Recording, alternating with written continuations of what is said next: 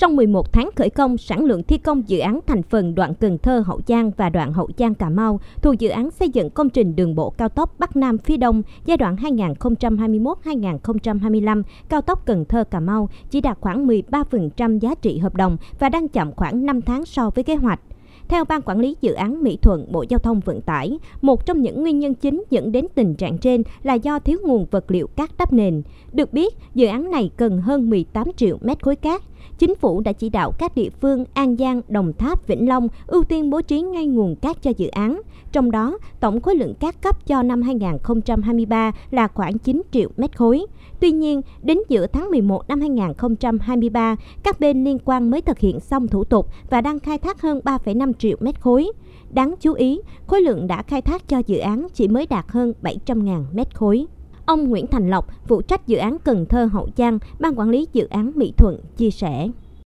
Hiện tại là chúng tôi đã đào hết gần toàn bộ cái ờ, tuyến của mình. Tuy nhiên là đào hữu cơ xong nhưng mà không có cát thì hiện tại nước đang lên ngập cỏ đang mọc thì sau khi mà có cát về thì chúng tôi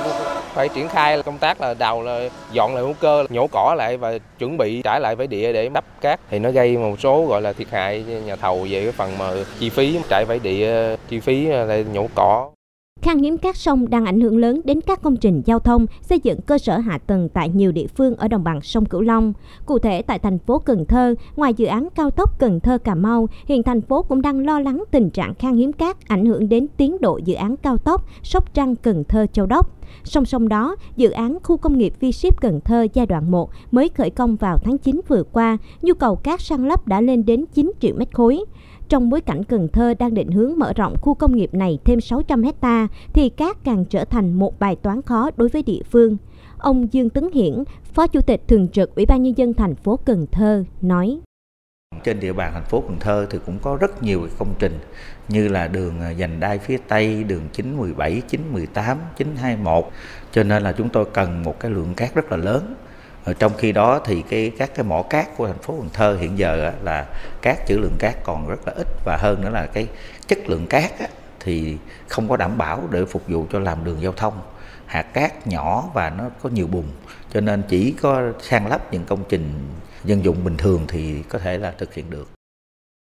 Trước tình hình khan hiếm cát tại tọa đàm vật liệu nào thay thế cát sông, Phó giáo sư tiến sĩ Lê Anh Tuấn, cố vấn khoa học Viện Nghiên cứu biến đổi khí hậu, giảng viên cao cấp khoa môi trường và tài nguyên thiên nhiên, Đại học Cần Thơ cho rằng vấn đề sử dụng cát hiện nay đang mất cân bằng cung cầu nghiêm trọng. Nhu cầu tăng cung, giảm cầu gây tổn thương không nhỏ đến sự phát triển của ngành xây dựng. Vì vậy, để giảm thiểu cát trong xây dựng, chúng ta có thể thay đổi kết cấu công trình, phát triển giao thông đường thủy, giảm bớt việc xây dựng đường hoặc lưu lượng sử dụng đường, hay như ở Đại học Cần Thơ đã áp dụng trộn tro xỉ thay thế các sử dụng ở một số công trình. Tuy nhiên, sử dụng tro xỉ cũng phải đồng bộ nếu không sẽ ảnh hưởng đến tuổi thọ công trình. Phó giáo sư tiến sĩ Lê Anh Tuấn chia sẻ thêm. Còn một cái xem xét cuối cùng là chúng ta phải đi nhập cát đá từ nơi khác, có thể từ miền Trung hay là từ một quốc gia khác. Cái này cũng giống nhiều nước đã làm rồi, thì như Singapore họ cũng mở rộng các công trình họ phải đi nhập cái đó cái đó là cũng hơi tốn kém. Nhưng mà tôi nghĩ rằng cái đó dù sao nó an toàn về mặt môi trường so với là ta mà các biển hay là các sông chúng ta vét hết để chúng ta đưa lên, thì nó lại bộc lộ ra những cái cái, những cái rủi ro khác thì như sạt lở. Ở đây tôi nghĩ rằng là có lẽ các nhà khoa học, các nhà xây dựng quản lý chúng ta ngồi chung lại để chúng ta tính toán lại những cái chi phí với các cái phương án khác nhau. Và theo thời gian nữa, chúng ta coi là những cái chi phí làm cái đó về mặt thời gian à, ngắn hạn như thế nào và dài hạn thế nào để chúng ta có một cái câu giải đáp à, thỏa đáng cho những người lãnh đạo họ họ có quyết định cái dễ dàng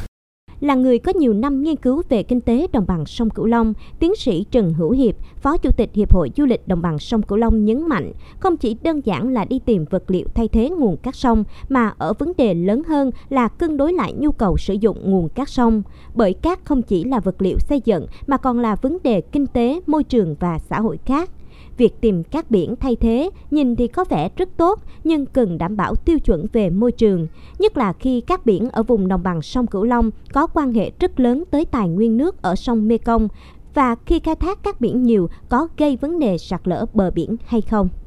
Từ cái việc hình thành cát, từ cái việc sử dụng cát khai thác cát nếu không khéo thì nó tạo ra cái mất trật tự an toàn xã hội rất là lớn mà chúng ta thấy thực tiễn vừa qua. Vì vậy cái giải pháp mới mà chúng ta bàn, chúng ta đề ra đó phải không được tạo ra cái thách thức và bất cập mới. Thí dụ như thiếu cát chúng ta đẩy mạnh cái việc khai thác cát sông thì nó xảy ra vấn đề càng bức xúc về sạt lở và sụt lún đất, à, những vấn đề về môi trường về vấn đề sử dụng cát biển thay thế các sông được không, ông Võ Tấn Dũng, Chủ tịch Hội đồng Quản trị Công ty Cổ phần Công nghệ Cát sạch Mê Công khẳng định nếu khai thác đúng thì sẽ hạn chế được việc sạt lở. Nguồn gốc của các biển bản chất cũng giống các sông, trên những hạt cát có những vết nứt tạm thời, có những tạp chất hữu cơ lẫn trong cát. Khi xử lý được thì loại cát ra được cũng như các sông. Đồng thời, việc tuyển rửa cát biển nếu phục vụ riêng cát cho bê tông và săn lấp là rẻ hơn so với các sông. Về giá thành so với các sông có thể giảm hơn 100.000 đồng một khối. Ông Tống Văn Nga, nguyên Thứ trưởng Bộ Xây dựng, Chủ tịch Hội Vật liệu Xây dựng Việt Nam cũng nêu quan điểm về vật liệu thay thế các sông. Ờ, thay thế ờ, cát thì chúng ta phải làm cát nghiền. Cát nghiền có thể chúng ta lấy đá từ An Giang, từ Kiên Giang và có thể từ đầu nai trở lên, đa tảng đa khối, về chúng ta nghiền, chúng ta rửa, chúng ta phân loại, vừa làm cốt liệu cho bê tông, vừa làm cát cho bê tông công trình đấy, thì chắc chắn chúng ta đảm bảo chất lượng. Vì đã qua nghiền thì chất lượng rất tốt. Nghiên cứu mới đây của Tổ chức Quốc tế về Bảo tồn Thiên nhiên WWF tại Việt Nam cho thấy lượng cát từ thượng nguồn sông Mekong vào Việt Nam qua sông Tiền và sông Hậu ước tính 2 đến 4 triệu mét khối một năm. Lượng cát đổ ra Biển Đông là từ 0 đến 0,6 triệu mét khối một năm. Trong khi đó, lượng cát khai thác hàng năm ở đồng bằng sông Cửu Long trong giai đoạn 2017-2022 là từ 35 đến 55 triệu mét khối. Để không hoang phí nguồn cát sông, các chuyên gia đồng tình với một số giải pháp. Trước tiên là Bộ Giao thông Vận tải có những kế hoạch hay trong việc thay thế hiệu quả. Chúng ta không chỉ tập trung vào thay đổi vật liệu mà cần thay đổi cả tư duy, áp dụng công nghệ và sáng tạo trong vấn đề này. Đồng thời, giảm hoặc cân bằng cung cầu. Điều này cần triển khai trong việc thay đổi thói quen xây dựng. Không phải lúc nào cũng phải là cát mà hoàn toàn có thể có những vật liệu khác thay thế giảm cầu cũng là giảm áp lực rất lớn trong việc khai thác các sông.